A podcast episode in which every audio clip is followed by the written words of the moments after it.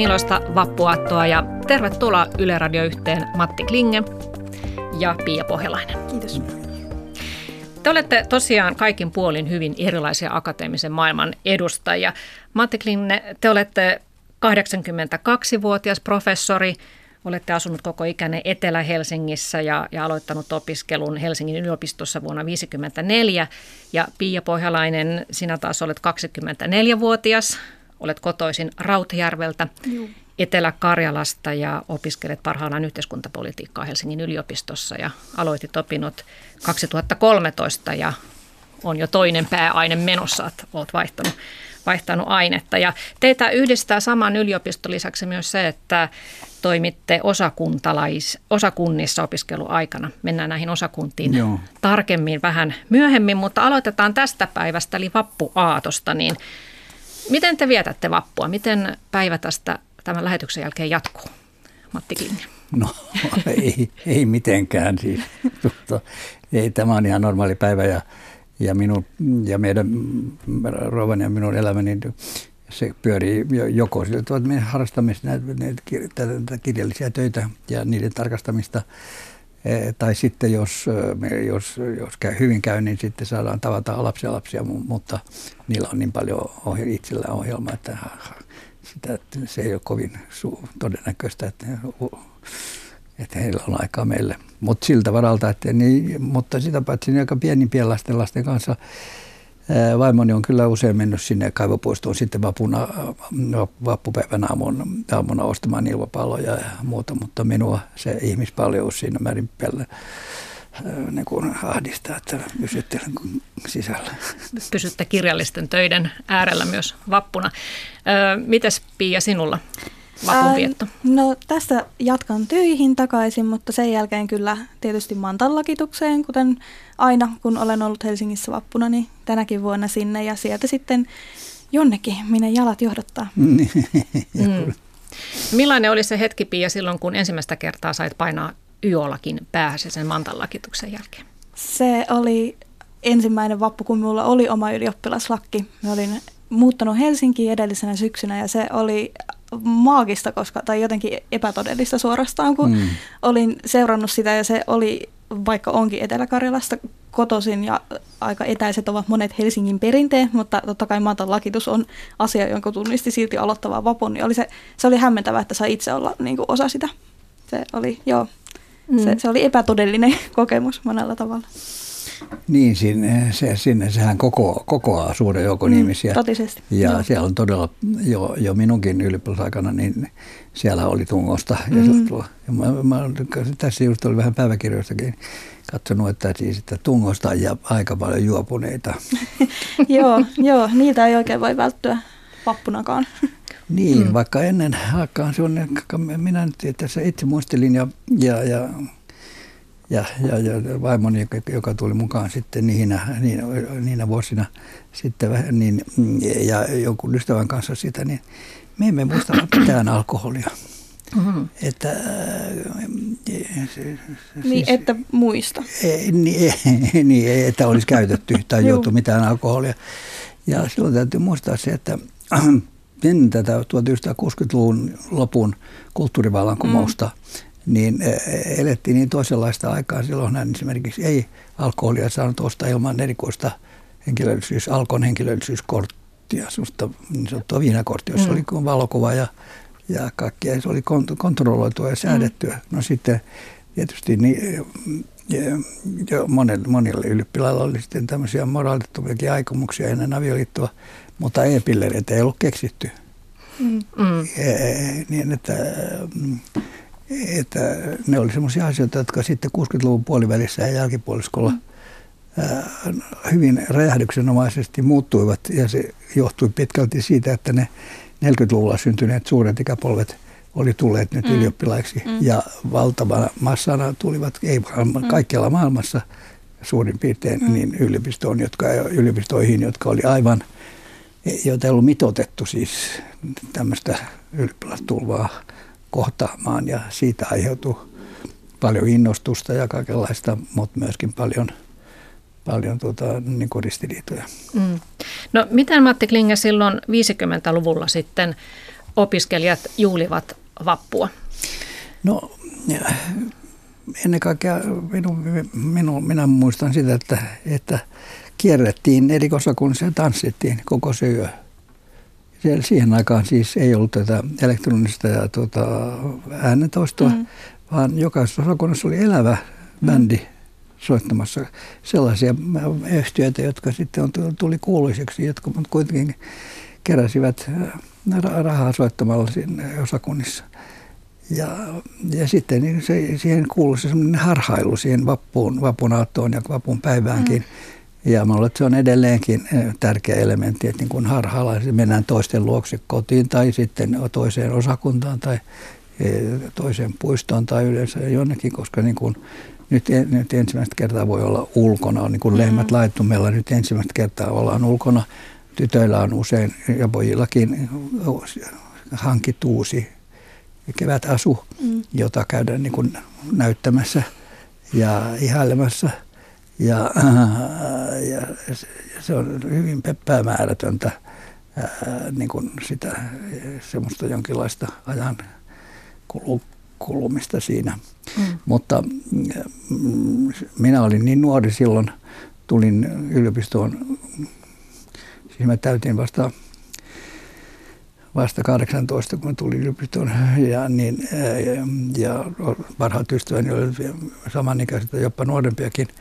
Niin se oli, se oli siis melkein lapsia siis nyky, nyky, silmästä, nykyajasta katsoen.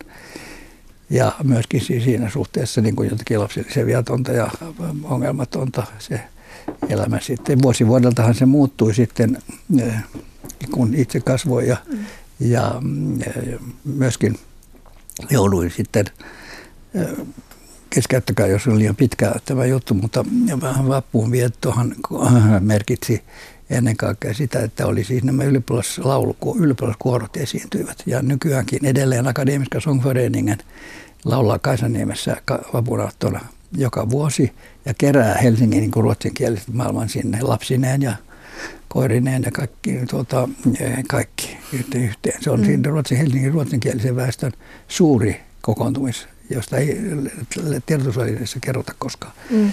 No oliko, oliko jo teidän opiskeluaikanne niin siis ruotsinkieliset ja suomenkieliset opiskelijat omissa porukoissaan joo, silloin kyllä, vappunakin? Kyllä, joo. pääasiassa joo näin. Mm. Ja siellä Kaivopuiston Olaleonamäellä siellä lauloi ylioppilaskunnan laulajat. Siellä oli kevätkonsertti ja siitä tuli tämmöinen suuri skandaali sitten, kun meillä siellä Yli YL lauloi mm. siis hienoja mm. isämaisia lauluja, niin sitten että tuli tekkareiden retuperä VPK sinne. ja meidän ylioppilaskuntamme lähetti paheksumiskirjeen teknisen korkeakoulun ylioppilaskunnalle ja meidän isämaallisten ja kaunisten laulujen häiritsemisestä. No, mielestäni meidän ylioppilaskunta voisi enemmänkin harjoittaa tuota, että lähetetään nootteja tekkareille häirinnästä. Yöllähän niin, tekkarithan juhlivat vappua nykyäänkin jo viikko, viikkotolkulla. Mm, mm. Joo, se oli, niin. me, me, me olimme niin kuin yliopistosivistyneistä, että me emme tota, ihan mitä hyvänsä ole valmiita nielemään. Mm. No tosiaan oli näistä osakunnista puhetta, niin mm. Pia Pohjalainen, sä kuulut viipurilaiseen Joo, osakuntaan ja Matti Klinne kuuluitte eteläsuomalaiseen osakuntaan, niin miten nämä osakunnat nykyään liittyvät vapunviettoon, Pia? Uh, hyvinkin vahvasti tässä, kun tästä harhailusta puhuttiin ja siitä, että niin. mennään eri osakuntarakennukseen, niin tämähän on tosi voimassa edelleen Tarttossa, Virossa ja Joo. käytännössä kaikilla suomalaisilla osakunnilla tai siis no ainakin suomenkielisillä osakunnilla on siellä ystävyysosakuntia, josta sitten lähtee suuri delegaatio aina vappuisin Tarttoon. Ja siellä tälläkin hetkellä he todennäköisesti harhailevat siellä talojen välillä, että nykyisellä Helsingin yliopiston ylioppilaskunta on tehnyt sinänsä ihan kaukaa viisaan päätöksen, että ylioppilaskunnan omistamat kiinteistöt ovat suljettuna vappuaaton ajan. Ähm, virheistä on ehkä opittu siinä, mutta, tota, mutta edelleen joo, siis toki me noudatetaan monia perinteitä, joita niin kuin Helsinki vappuun kuuluu. Mennään Mantalle, mennään No esimerkiksi hämäläisosakunnan vappu on hirvittävän suosittu tapahtuma, koska he omistavat oman talonsa ja saavat täten tehdä mm. siellä ihan mitä lystää ja monesti haluavat järjestää siellä tosi suuren vapputapahtuman ja se on myös hyvin poikkiosakuntalainen nähdäkseni. Mm. Siis mm, me ollaan, meillä on siis paljon yhteyksiä, se on minusta erittäin hienoa, mm. Sekä Uppsalaan että Tarttoon. Ja Uppsalassa on joka vuosi semmoinen Vuorbaalen suuri, kaikkien osakkuut, koko ylioppilaskunnan yhteinen suuri juhla, mutta se ei ole vapunpäivänä, vaan se ei, on vasta se on myöhemmin. 13. Mm, toukokuuta tai mm. niillä tienoilla. Ja sehän on siis semmoinen frakki ja iltapuku mm. juhla. Kaikki on siellä, mm. kaikki ovat siellä siis mukana siinä. Ja mm, se on, siellä on aina joka osa, kun se ensin illallinen ja sitten se harhailu jatkuu. Mm. Ja aikanaan, kun minä olin kuraattori pitkän aikaa 60-luvun alkupuolella, niin yritin saada meille myöskin sellaista vapun niin kuin siistiytymistä sillä, että oli meidän ylioppilastalossa olisi siis suuri, suuret niin kuin illallistyyppiset juhlat ja tanssiaiset ja siellä tuolla. Ja se onnistui muutaman vuoden, mutta vain muutaman vuoden. Ja tuota, juuri tämä, että, ei, ei, ei, että siitä ei tulisi juopottelua. Mm mutta sen hillitseminen osoittautui vaikeaksi. Mm. Joo, kyllä, kyllä ne Tartossa edelleen on, Joo. kun osakuntalaiset menevät sinne, niin noudattavat sitä niin kuin tiettyä pukukoodia, joka mm. ei tietysti ole ihan iltapuku, mutta niin kuin siistiä Joo. pukeutumista, mutta on haalarit ovat vallanneet Helsingin ja niin myös meidän osakuntalaisten vapun. Ja ehkä ihan hyvä niin, vaikka me kyllä tunnistan tuon ajatuksen siitä, että se olisi kaunista juhlia kevään aloitusta ja tenttien päättymistä juhlavastikin, mutta toisaalta meidän osakunnassa, kuten kaikissa osakunnissa nähdäkseni, on kyllä tiettyä arvokkuutta niin. suhteessa ehkä muihin Joo. opiskelijajärjestöihin, jotka kyllä pitää niin kuin sitä yllä, mutta en voi väittää, että äh, frakki tai puku tai kauniit iltapuut aina estäisi tietynlaista sopimatonta käytöstä. Kyllä vähän hillitsee. Kyllä, kyllä se pukeutuminen vähän hillitsee. Um, niin, se ottaa perustelemaan sitä ehkä itselleen, että nyt niin. sitä tekee. No, mitäs tota, Pia, nykyopiskelijoiden mm. vappuun, niin liittyykö siihen sellainen siekailematon alkoholin käyttö? Uh, no alkoholin käyttöhän on ylipäätään laskussa nuorten ihmisten keskuudessa Joo. ja myös opiskelijaliikkeessä. Siis totta kai alkoholia käytetään vappuisiin ja sitä monesti käytetään liikaa ja siitä seuraa ikäviä asioita, mutta tota, mutta väittäisin, että se on jonkin verran siistiytynyt ainakin siitä, kun minä aloitin kuitenkin jo 2013 ja kyllä minä olen jo oman opiskeluaikana niin sen mm. aikana nähnyt, että se on jonkun verran siistiytynyt, mutta ei se silti poista sitä faktaa, että, että Mantan lakituksen jälkeen koko Senaatintori ja Kauppatorin alue on kauheassa kunnossa mm. ja ihmiset ovat vaihtelevassa kunnossa. Mm. Mutta ei, ei siihen kannusteta ehkä vastaavalla tavalla kuin aikaisemmin kannustettiin. No minkälaisia sanoit, että teidän viipurilainen mm. osakuntaporukkanne on tällä hetkellä suuri osa heistä Tartossa siellä Joo. ystävyysosakunnan luona, niin minkälaisia vappuperinteitä siellä Virossa on? Ää, no Viroon kuuluu just tämä tietty harhailu, että suurimmalla osalla siellä osakunnista, jotka on siis perustettu uudelleen Viron itsenäistymisen jälkeen 90-luvulla, niin suuri suurella osalla niistä on omat talot ja ne ovat sitten auki koko yön ja siihen kuuluu just se, että sitten eri delegaatioissa käydään ja siellä on eri teemaisia juhlia ja ne ovat tota, eri tasoisen arvokkaita, joillakin on nättejä tanssiaisia ja niin kuin live-bändit on mm. lähestulkoon jokaisessa ja sitten joissakin on vapaamuotoisempaa. Viime vappuna päädyimme paljuun ja saunaan ja sitten sieltä hienoihin tanssiaisiin ja sitten sieltä vähemmän hienoihin tanssiaisiin, että perinteitä on monenlaisia siellä. Sielläkö se sun ylioppilaslakkisi ryvettyi, kun sanoit, että Joo, olet joutunut ostaa jo uuden, että on mennyt saunassa pilalle edellinen? Joo, se kutistui valitettavasti. Se on monet saunat ja Saimaan ja Itämerenkin läpikäynyt lakki. Se kesti paljon ennen eläkkeelle jäämistä. Tietysti koko nuoruushan on sosi- suuri sosiaalisoitumisprosessi. Nuori ihminen kasvaa yhteiskuntaan ja yhteiselämään muiden ihmisten kanssa. Ja siinä mennään tietysti välillä liiallisuuksiin ennen kuin ymmärretään, missä se raja kulkee. Mutta hyvin moni oppii sitten, että missä raja kulkee. Mm. Ja kyllähän sitten ylioppilaselämässä on paljon sitä, että vanhemmat ylioppilaspolvet sitten käytännössä kuitenkin ohjailevat ja, ja joo, mutta mm. ei aina, para, ei aina ei, ei, ei aina ko, kovin kunnioitettavasti. Ei, ei, ei tosiaan, eikä mm, meilläkin mm, mm. viipurilaisillakin ehkä niin kuin parhaimman esimerkin antavat meidän seniorimme, jotka kertovat, miten asiat tehtiin, kun he olivat osakunnassa. niin. Aivan. No, ennen kuin siirrytään vähän vapusta eteenpäin, niin vielä Matti Klingille vappua koskeva kysymys, kun te olette kokenut myös sen 60-70-luvun niin. politisoitumisen ajan, niin, niin minkälaisia vappumuistoja niiltä vuosilta on?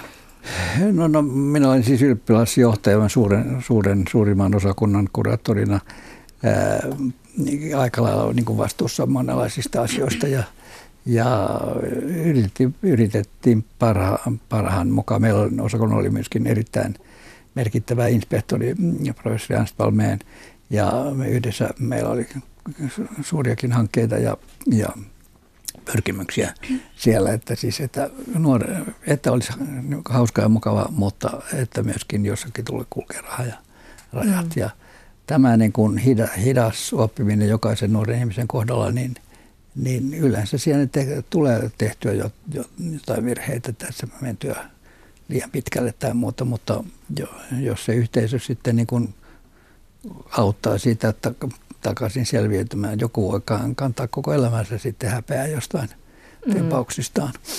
Että mm, se on, se on riskiä. Ihminen on vielä aika nuori siinä vaiheessa. Niin tota, ihmisillä on sitten myöskin erilaisia omia henkilökohtaisia elämänkokemuksia kotoa, koulusta, erilaisista ympäristöistä, missä on ollut. Ja nehän sitten ohjaavat käytöstä pääsessä niin, ettei sitä itse tiedosta. Hmm. Ja, ja, ja, ja toki nuoreen ikään kuuluu sellainen asioiden kärjistyminen, että niin. helposti mennään eri leireihin.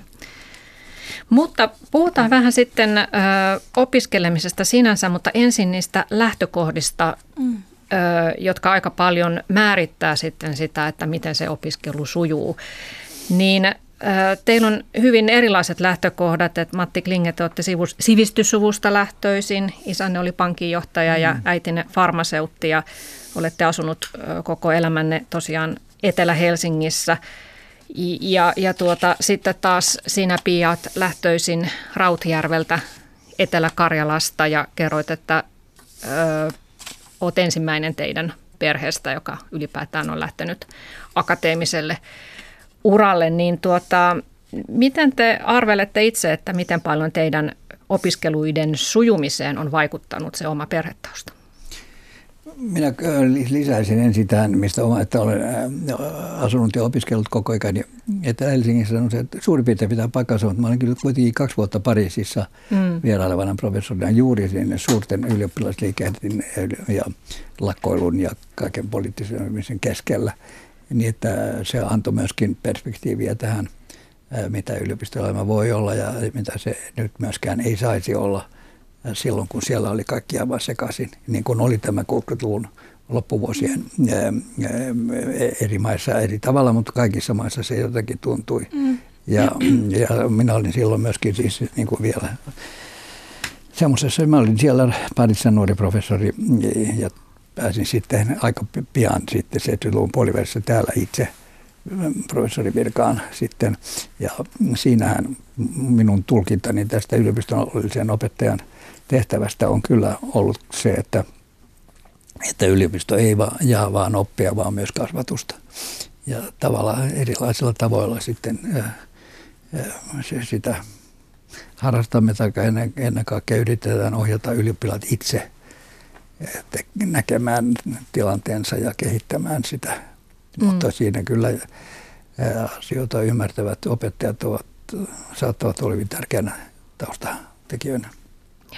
Puhutaan kohta lisää tuosta Joo. yliopiston merkityksestä sivistyslaitoksena, mutta vielä näistä lähtökohdista, niin, niin, niin tuota, mitäs Pia, sä tosiaan saat sieltä 3000 asukkaan mm. Rautjärveltä kotoisin, niin, Kyllä. niin oliko sulle itsestään selvää, että sä pyrit yliopistoon? Saitko siihen perheeltäsi kannustusta? Oli. Minulle oli itsestään selvää, että minä pyrin yliopistoon, mutta se johtui siitä, että minulla on hyvin, hyvin harvinaislaatuinen tukijoukko takana, jotka vaikka eivät itse olekaan akateemisesti suuntautuneita tai ylioppilaita, niin siitä minua on kyllä kovasti kannustettu siihen, koska minä olen aina kokenut, että minun minun vahvuuteni eivät ole niissä asioissa, joilla, joiden avulla olisin voinut jäädä vaikka Rautjärvelle tai Etelä-Karjalaankaan välttämättä. Että, mutta kyllä minä koen, että se on ollut aika iso vaikuttava tekijä siinä, että miten opinnot on lähteneet sujumaan ja miten kauan on kestänyt yliopistomaailmaan sopeutumisessa ja siinä, millaista rytmiä täällä noudatetaan, millaista kieltä täällä puhutaan, mihin, miten ihmisiä otetaan yhteyttä. Se on ollut suuri sopeutumiskysymys ja se ei ole ollut mitenkään itsestään selvää, koska silloin kun minä menin 2013 ensimmäisen kerran opiskelemaan, niin kyllä minä koin silloin Minulla oli vahva tunne siitä, että en kuulunut joukkoon, vaikka olin halunnut sitä koko ikäni niin kuin aina mm-hmm. yliopistoon opiskelemaan. Mutta kyllä se, ja emme väitä, että minä nyt olin ainoa duunariperheen lapsi missään nimessä siellä, mutta ehkä sellainen kokemus myös siitä, että, että kaikki oli pääkaupunkiseudulta kuitenkin, että siinä oli sopeutuminen paitsi Valtsikassa, joo, kyllä. Nimenomaan, joo. Niin, kerro vähän, että mistä se, miten se ilmeni se tunne, että sä et kuulu joukkoon? Siinä oli ehkä se, että muut ei ehkä, joko siitä ei puhuttu, niin minun olisi itsekin pitänyt puhua enemmän siitä, tai sitten siinä oli vaan se, että muut ei kokeneet vastaavia tunteita siitä, että on ensinnäkin vaikea sopeutua uuteen kaupunkiin, joka on valtava, kun on koko ikänsä asunut mm.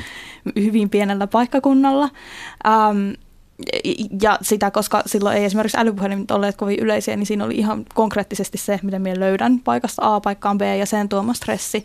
Sitten lisäksi opiskelurytmi, miten täällä opiskellaan, mitä, mitä minulta op- odotetaan, kun olen opiskelija. Että sellaista eh- enemmän ehkä orientoivaa opettamista olisi, olisi toivonut siihen alkuun, jota on kyllä nykyään lisätty se pitää yliopiston kunniaksi todeta, että siitä on ehkä nykyään enemmän otettu huomioon. Minun kokemukseni mukaan nyt kun aloitin uudessa pääaineessa, niin se kyllä, sen kyllä huomaa siellä, mutta nykyään se tietysti tuntuu vähän turhauttavalta, kun kaikki on kovin tuttua jo, mutta, mutta joo, se, sen huomasi siinä, että oli vähän ulkopuolinen olo siinä, että ei päässyt ihan niin nopeasti mukaan. Ja sitten myös se sitten sosiaalisoitumisprosessi, että tuntuuko niin kuin siltä, että kuuluu tähän joukkoon, josta valtaosa on Uudeltamaalta ja nimenomaan pääkaupunkiseudulta ja käyneet hyvin erilaiset lukiot kuin minun 20 ihmisen vuosikertani Rautjärven lukiosta. 20 ihmistä. Vai, no, it, vai oliko mitä 18? Alle 20 taisi olla, jotka valmistu mm. no, vuonna niin Rautjärven mm. lukiosta.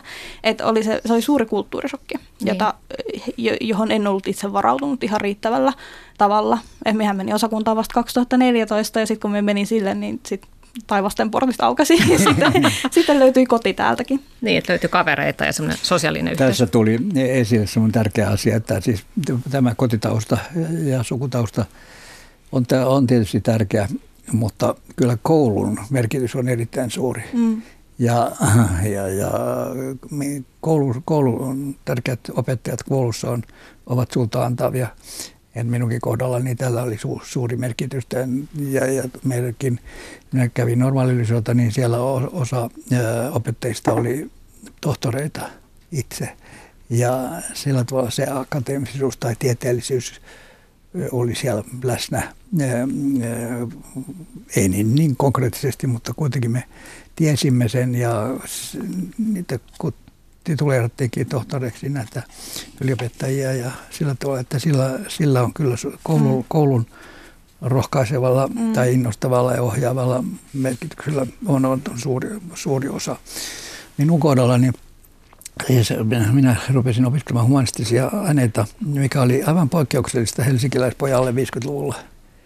Ja sitä ei pidetty ollenkaan sopivana mm-hmm. siis niin sanokseni, piti pyrkiä ää, lääketieteelliseen tai juridiseen tai tekniseen korkeakouluun tai muun tämmöiseen niin kuin porvallisen mm-hmm. karjäärin piiriin. Että tytöt sai kyllä tulla yliopistoon lukemaan ranska englantia, mutta, mutta tuota, poikien edellytettiin menemään tämmöisiin hyödyllisiin. Mutta minun vanhempani eivät millään tavalla painostaneet minua, vaan, vaan sain vapaasti, koska olin jo koulussa siis niin selvästi se kouluaikana jo tämmöisen historiankirjallisuuden sellaisten asioiden harrastukseen syventynyt, että että se tuli niin kuin luonnosta. Mm. Mutta yliopistossa sitten, niin silloin kun sinne siis tulin 18 vuotta, juuri 18 vuotta täyttävänä, niin, niin eihän siellä ollut mitään peruskursseja tai opintoohjausta tai mitään sellaista. Itse piti selvitä. Niin itse piti ja vanhemmat ylioppilaat sitten neuvoivat. Mm. Että mm, se oli, että siinä se tuli esteeksi monille, mutta, Mutta se oli myöskin sitten, siinä sitten tunsi olevansa aikuinen, joka itse, että tässä ei minua ei nyt koko ajan paimenneta ohjata, vaan minä, minä nyt itse tässä nyt yritän järjestää asioita. Ja, ja mm. sitten vaan tentteihin, lukemaan tenttejä ja käymään luennoilla. Ja professorit ja dosentit luennoivat siis niin kuin erittäin tieteellisesti, eikä millään tavalla siis niin kuin, että – että nyt lapsikullat koittakaa ymmärtää, vaan se oli kyllä, että te olette nyt akateemisia ihmisiä ja teitä käsitellään tasa-arvoisena muiden, muiden tieteilijöiden kanssa. Että niin teiltä myös vaadittiin. Niin, niin mm, joo. joo. No näistä, näistä tuota, lähtökohtaeroista vielä, niin nykyään puhutaan paljon yhteiskunnan eriarvoisuudesta, mutta oletan, että silloin 50-60-luvulla luokkaerot Suomessa olivat ehkä vielä selvempiä kuin nykyään, niin näkyykö se yliopistossa, että kun jos Matti Klinge ajattelette sellaisia opiskelijatovereita, jotka tulivat vähävaraisesta perheestä, niin näkyvätkö ne luokkaerot siellä mitenkä? No ne ehkä ne näkyi meidän osakunnassa eh, selvemmin, koska tämä helsinkiläisosakunta, niin se, siellähän oli myöskin siis hyvin paljon, sanotaanko me Kallion ja Sörnäisten eh, lapsia eh, mukana – esimerkiksi minun osakuntatoverini Tarja Halonen ja, ja, ja muut tämmöiset, jotka, mutta monilla heistä, niin kuin hänelläkin, oli erittäin rohkaiseva koulutausta. Ja että kyllähän ne erot oli suuria, mutta tietysti meillä oli aina puku päällä.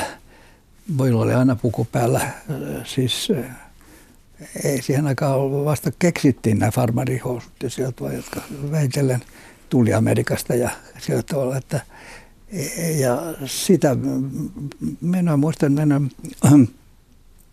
meidän, minun opettajani professori Jutikolakin nimenomaan opetti sosiaalihistoriaa ja sanoi itsestään selvänä asiana, että siis että on niin kuin kaksi tyyppiä miehiä, toisella on puku ja toisella on haalarit että se, hän ei nähnyt mitään vaihtoehtoja. Mm. Ja tosiasiahan oli siis minun, sikäli kun tiedän ja ymmärrän, niin että kaikki alla oli se pyhä puku kuitenkin olemassa. Se puku miehillä yleensä, niillä oli semmoinen pyhä, pyhä, pyhä, pyhä tarvittava puku ja että oli se, osattiin semmoista käytöstä sen vähäisen tuntemuksen avulla, mikä minulla on maalaisyhteiskunnasta. Mutta, mutta että siis tästä nämä on suuria sosiaalihistoriallisia ongelmia, joita en nyt ei voi noin hetkessä niin. ratkaista, mutta mutta lähtikö sellaista, jos tuli opiskelija 50-luvulla työväenluokasta yliopistoon, niin lähtikö hänen tämmöinen luokkaretkensä heti nousemaan, että hänen statuksensa nousi siitä välittömästi? status kenen silmissä? Muiden silmissä. Siis muiden ylioppilaiden vai mm. muiden kansalaisten? Niin ja ylipäätään niin hänen omastakin mielestään, että hän, hän Luultu, teki sellaisen luokkaretken. No joo, luultavasti, mutta, mutta ei sitä, siis meidän osakunta, ne oli hyvin suuri ero esimerkiksi meidän um, rinnakkaisruokakunta Nylansan suunnin. Se oli se aika selvästi semmoinen niin, niin sanotusti herraskaistaustainen, että kaikki eivät viihtyneet siellä mutta koska heillä oli paljon semmoista osakuntaelämää, joka edellytti myöskin rahaa, koska oli niin paljon semmoisia maksullisia juhlia ja tilaisuuksia. Mutta minun osakunnassani, helsinkiläisessä, suomenkielisessä helsinkiläisessä osakunnassa, niin nimenomaan oli tietoisena tavoitteena tämmöinen jonkinlainen, ja sehän oli jo koulussa, olihan se jo koulussa nähty tämä, että, että on eri taustaisia. Ja mm kyllä, kyllä se, jokainen on katsonut, sitä paitsi tämä minunkin tausta, niin, niin, niin se oli kyllä niin kuin, se oli suku, akateemista ja muuta sukuteustaa, mutta ei se merkinnyt sitä, että me olisi oltu rikkaita. Että, ei, mutta ei, sopeutuminen on silloin helpompaa, kun tietää, mitä odottaa yliopistolta toki. Voisin kuvitella ainakin. No jossain määrin kyllä, mutta kyllä ne professorisedät oli vähän samanlaisia kuin koulun lehtorit. Että vaan niin kuin korkeampi taso. Ja yliopisto oli minullekin vähän semmoinen tavallaan pettymys, että ei se olekaan niin, niin, kuin, niin kuin hieno ja jalo kuin mä olin mm. osannut kuvitella. Mm. Ihmisiä sielläkin vaan sitten opettajina. Mutta siellä no, oli, niin. mä sanon vain yksi, niin. että siis Helsingin yliopiston päärakennus oli osittain tuhoutunut pommituksessa mm. ja muutenkin se oli ollut korjattu 30-luvulla ja siis vain alle 20 vuotta se minun sinne tuloni niin minkä suuren vaikutuksen tekivät semmoiset modernit wc joita siellä oli, että ylioppilaatkin saivat käyttää verrattuna niihin, niihin ää, tiloihin, mitä koulut pystyvät siihen aikaan tarjoamaan erittäin niin kuin nykyään katsoen surkeita ja epähygienisiä oloja. Mm. Että yliopistolla saattoi olla, että oli hieno juhlosali ja kaikki tämmöiset seikat, niin kyllä ne, te, kyllä ne vaikuttivat. Mm.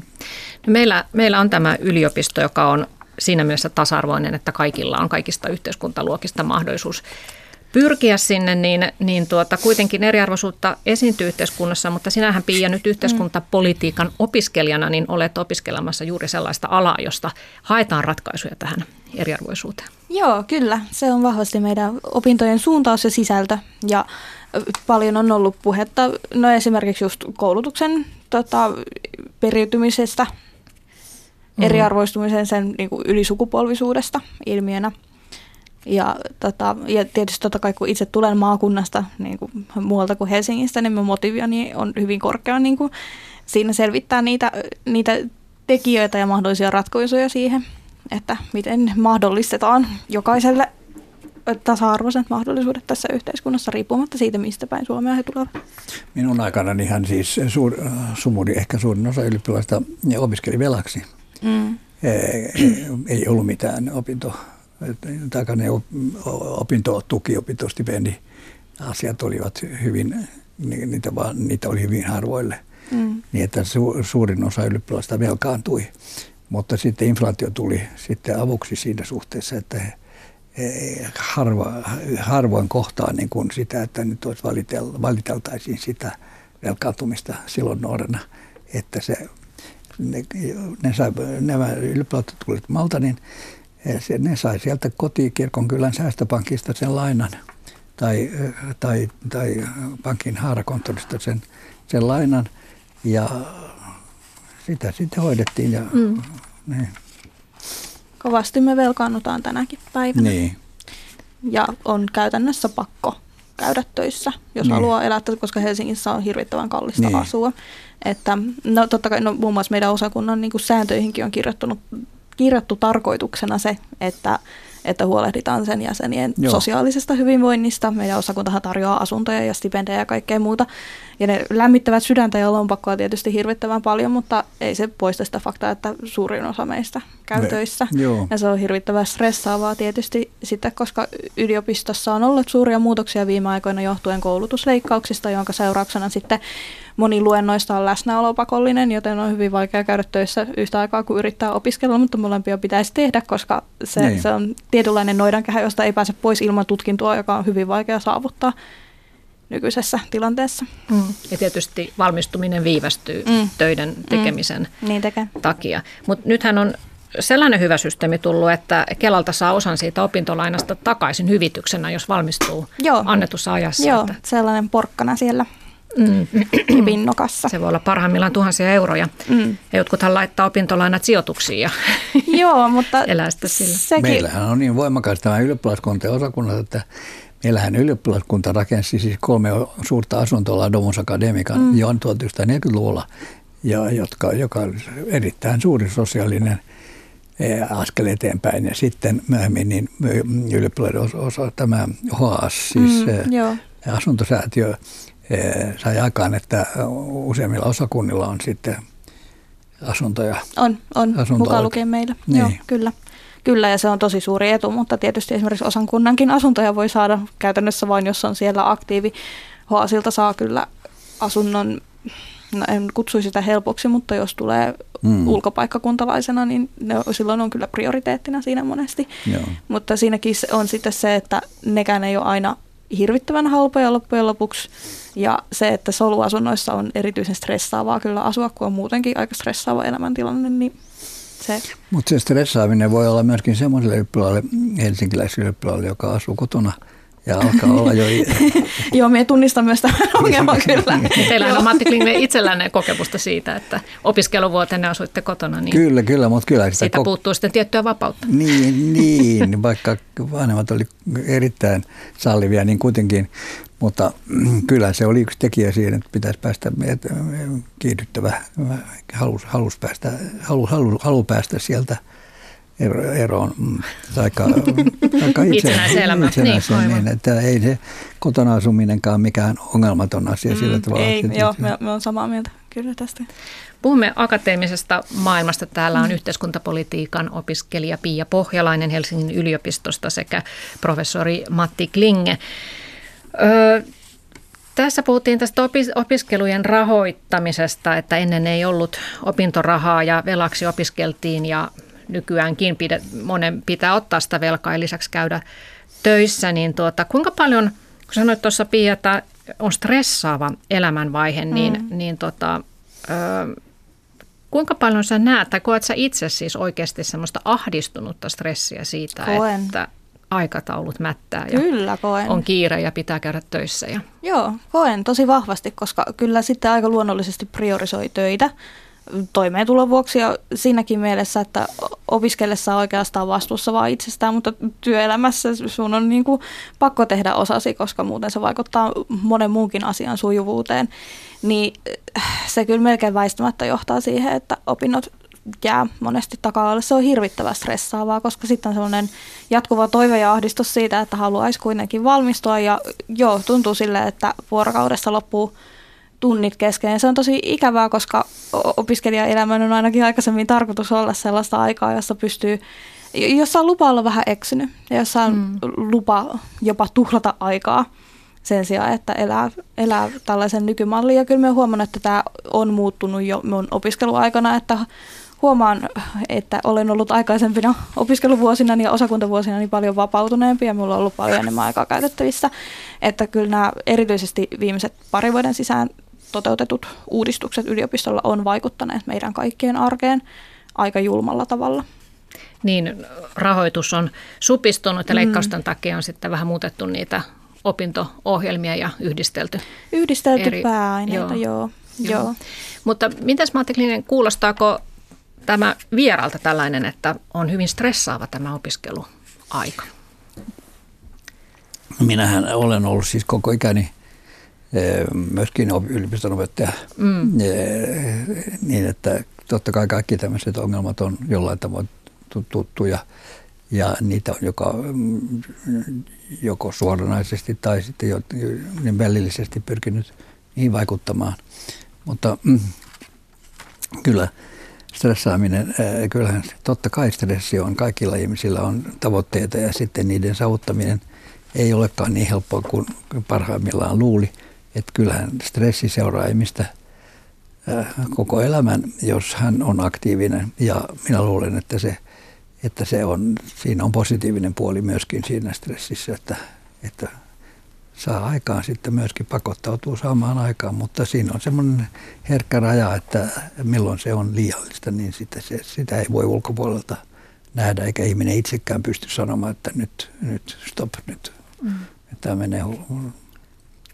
Niin ja monesti ei valitettavasti ole mahdollista pysähtyä, koska niin. tavallaan ei, ei voi ilman rahakaan valitettavasti Joo. elää. Ja, ja opintojen toteuttaminen täysaikaisena kuitenkin resursseja vaatii. Ja siinä minulle tuli mieleen tästä myös se, että nyt tavallaan kun minä näen, että monet opiskelijat kuitenkin kärsivät tästä tosi paljon ja se ei ole, koska on se on ihan oikeassa, että on toki hyvää stressiä, jolla, joka saa niin kuin sitten mm. ihmisen tekemään asioita, mutta sitten on epätervettä stressiä, johon tämä on monella ihmisellä ja opiskelijalla nimenomaan mennyt.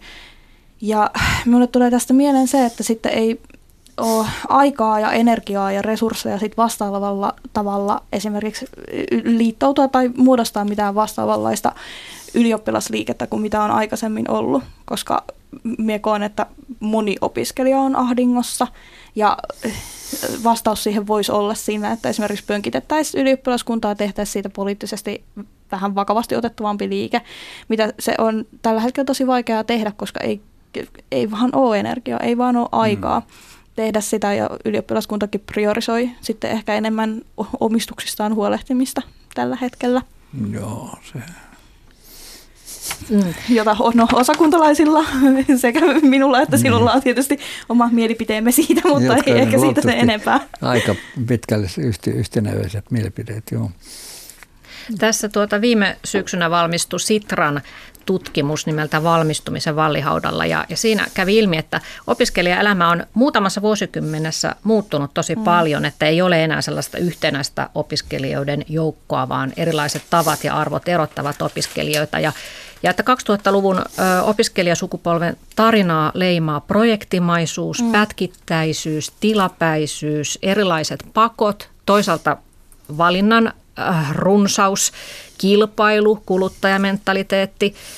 Ja opiskelu ei ole enää pitkään aikaan ollut semmoinen selvärajainen elämänvaihe, vaan se on yksi projekti mm. muiden joukossa, niin kuin säkin Pia, mm. sullakin on mm. työ, työelämä siinä menee rinnalla ja mm. kaikkea vähän hoidat yhtä aikaa.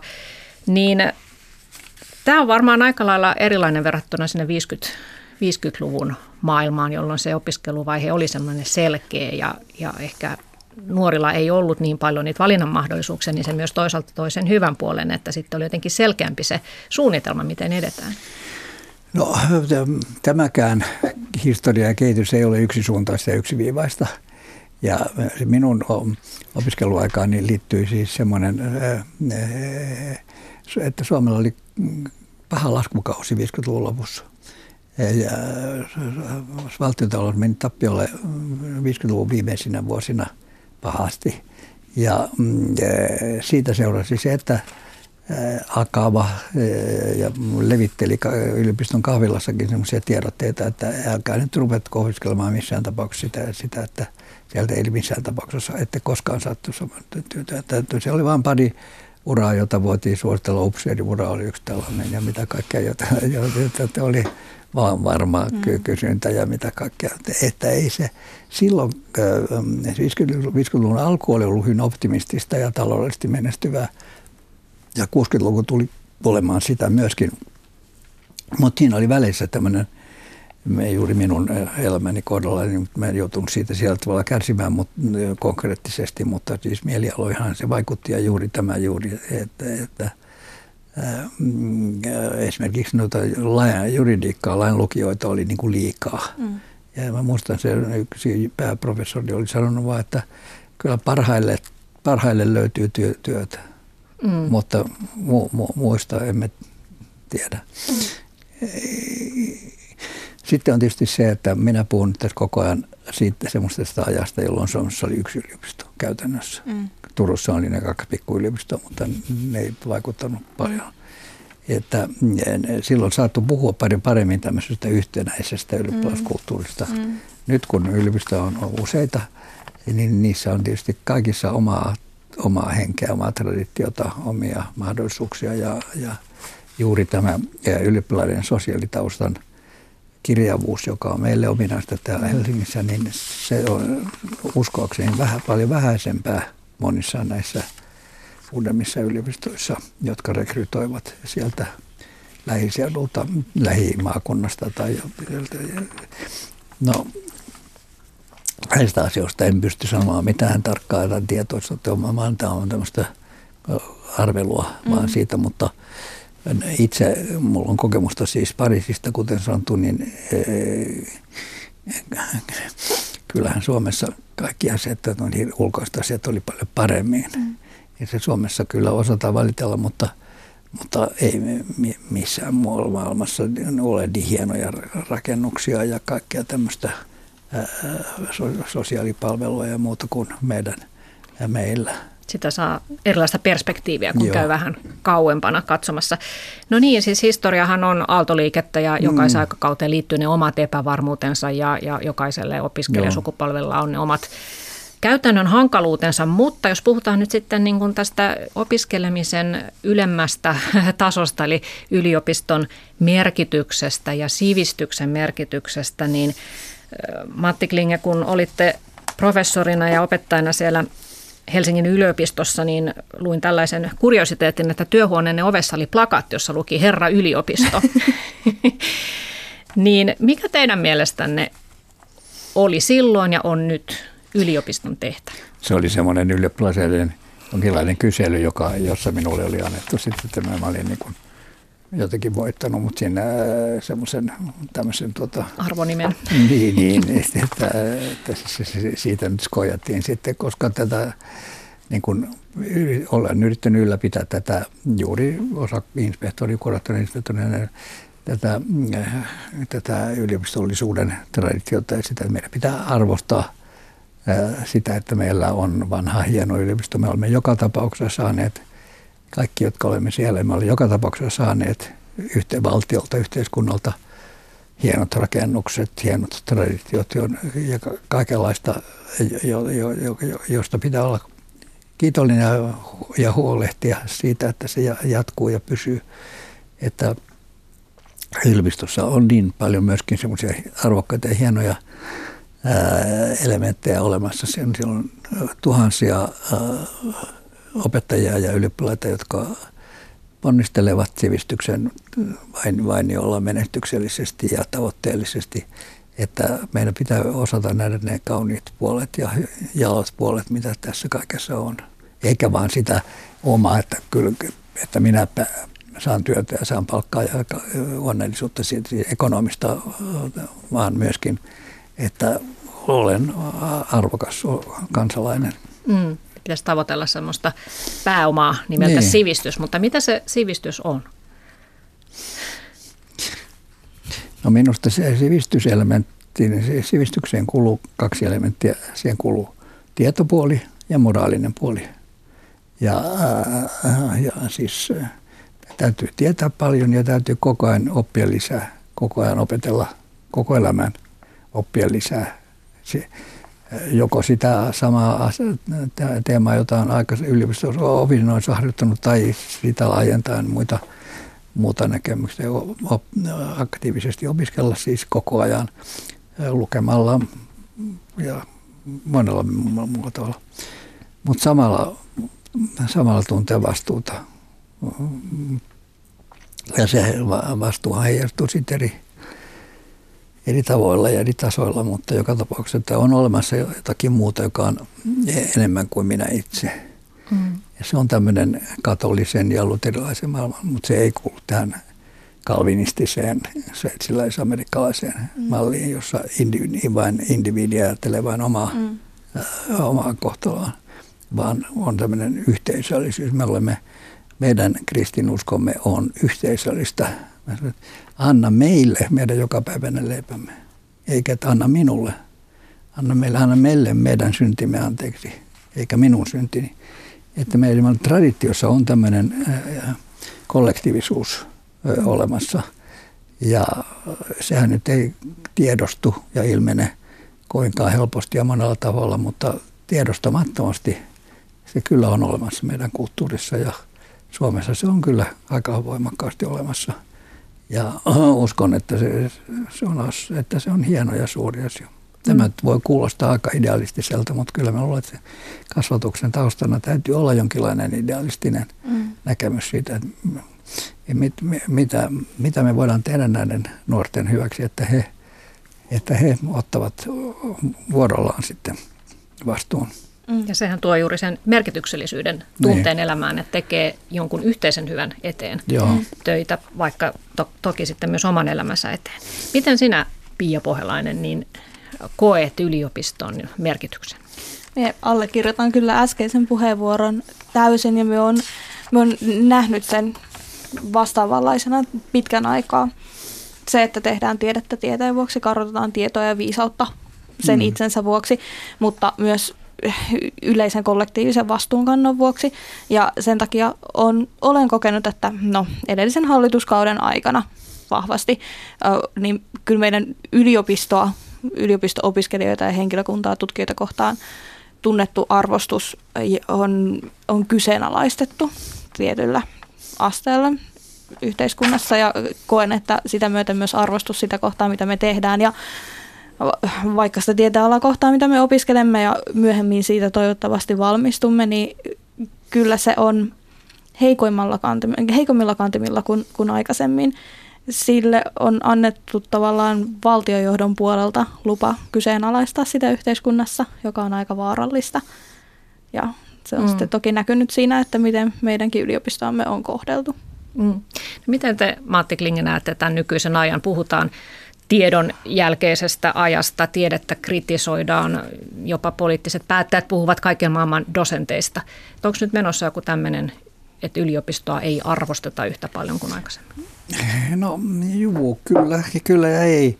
Siis no, tämä kaiken maailman dosentit ja pitkät kesälomat ja muut tämmöiset, nämä, niin, niin kyllähän ne nostivat semmoisen vastustus myrskyn. Mm. Että nämä, nämä poliitikkoraukat, jotka tuli sanoneeksi nämä asiat, niin ne ovat kyllä saaneet sen monta kertaa niellä ää, takaisin. Mutta kyllähän se heijastaa semmoista spontaania näkemystä, halveksivaa, ylenkatsovaa nä- näkemystä. Minä olen minä olen kertonut tämmöisen jutun, että kun minut vihittiin maisteriksi vuonna 60, niin tasavallan presidentti ja rouva istuivat koko sen pitkän, ää, tuota, koko sen pitkän ohjelman läpi siellä yliopistojuhlasoissa. Sitten kun minut vihti 50 vuotta myöhemmin reumaisteriksi, niin opetusministeri ei ollut lähtenyt, lähettänyt edes vahtimestarien paikalle. Mm. siis, ja niin. vaikka mä olen itse puhunut jollakin opetusministerille tästä, että näyttäytykää nyt joskus siellä meidän seassamme. Että se on erittäin tärkeää, että, että symbolisella tasolla osoitetaan semmoista huomaavaisuutta tai mm. kunnioitusta mm. meitä kohtaan, niin se olisi tärkeää. Niin mä olen saanut vastaukseksi vaan jotakin, että juu, juu, kyllä se niin on, mutta ei mitään ole nähty. Ei konkreettista. Ei. Että kyllä, kyllä on minusta vikaa näissä, mm. tässä, näissä – tässä val, valtiollisessa johdossa, että ei, ei, he, ne valitsevat niitä yhteyksiä, missä he näkyvät ja mm. esiintyvät. Mm. Ja ne eivät ilmeisesti ole näitä yliopistollisia. Ei, ei valitettavasti. Ei. No Pia Pohjalainen, mm. sitten kun sä oot opinnot tehtyä, niin minkälaisesta työstä sinä haaveilet? No toki valtsikalaisena haaveilen jonkinnäköisestä vaikutustyöstä, mieluiten ehkä sitten kolmannella sektorilla ja järjestöpuolella, jonka merkityksen näen kyllä yhä enemmän kasvavan tässä, kun no, saa nähdä, miten neuvotteluissa käy ja mihin suuntaan tämä yhteiskunta päättää lähteä, mutta näen kyllä järjestösektorin ja niin kuin näen kansalaisyhteiskunnan merkityksen korostuvan tässä tämän kansan hyvinvoinnin ylläpidossa tulevina vuosikymmeninä. Mm. Eli näet aika valoisana sen tilanteen. Että no, no, katsellaan. Eihän, Paljon on mahdollisuuksia ainakin tuolta niin, no, eihän kukaan voi olla varma valitettavasti nykypäivänä siitä, että ylipäätään työllistyy tai saa niin kuin koko elämäkseen mistään yhden ainoan työpaikan. Mm. Kiitoksia Pia Pohjalainen Kiitos. ja Matti Klinge tästä keskustelusta ja nyt sitten lähdetään tästä vapuviettoon, eikö vaan?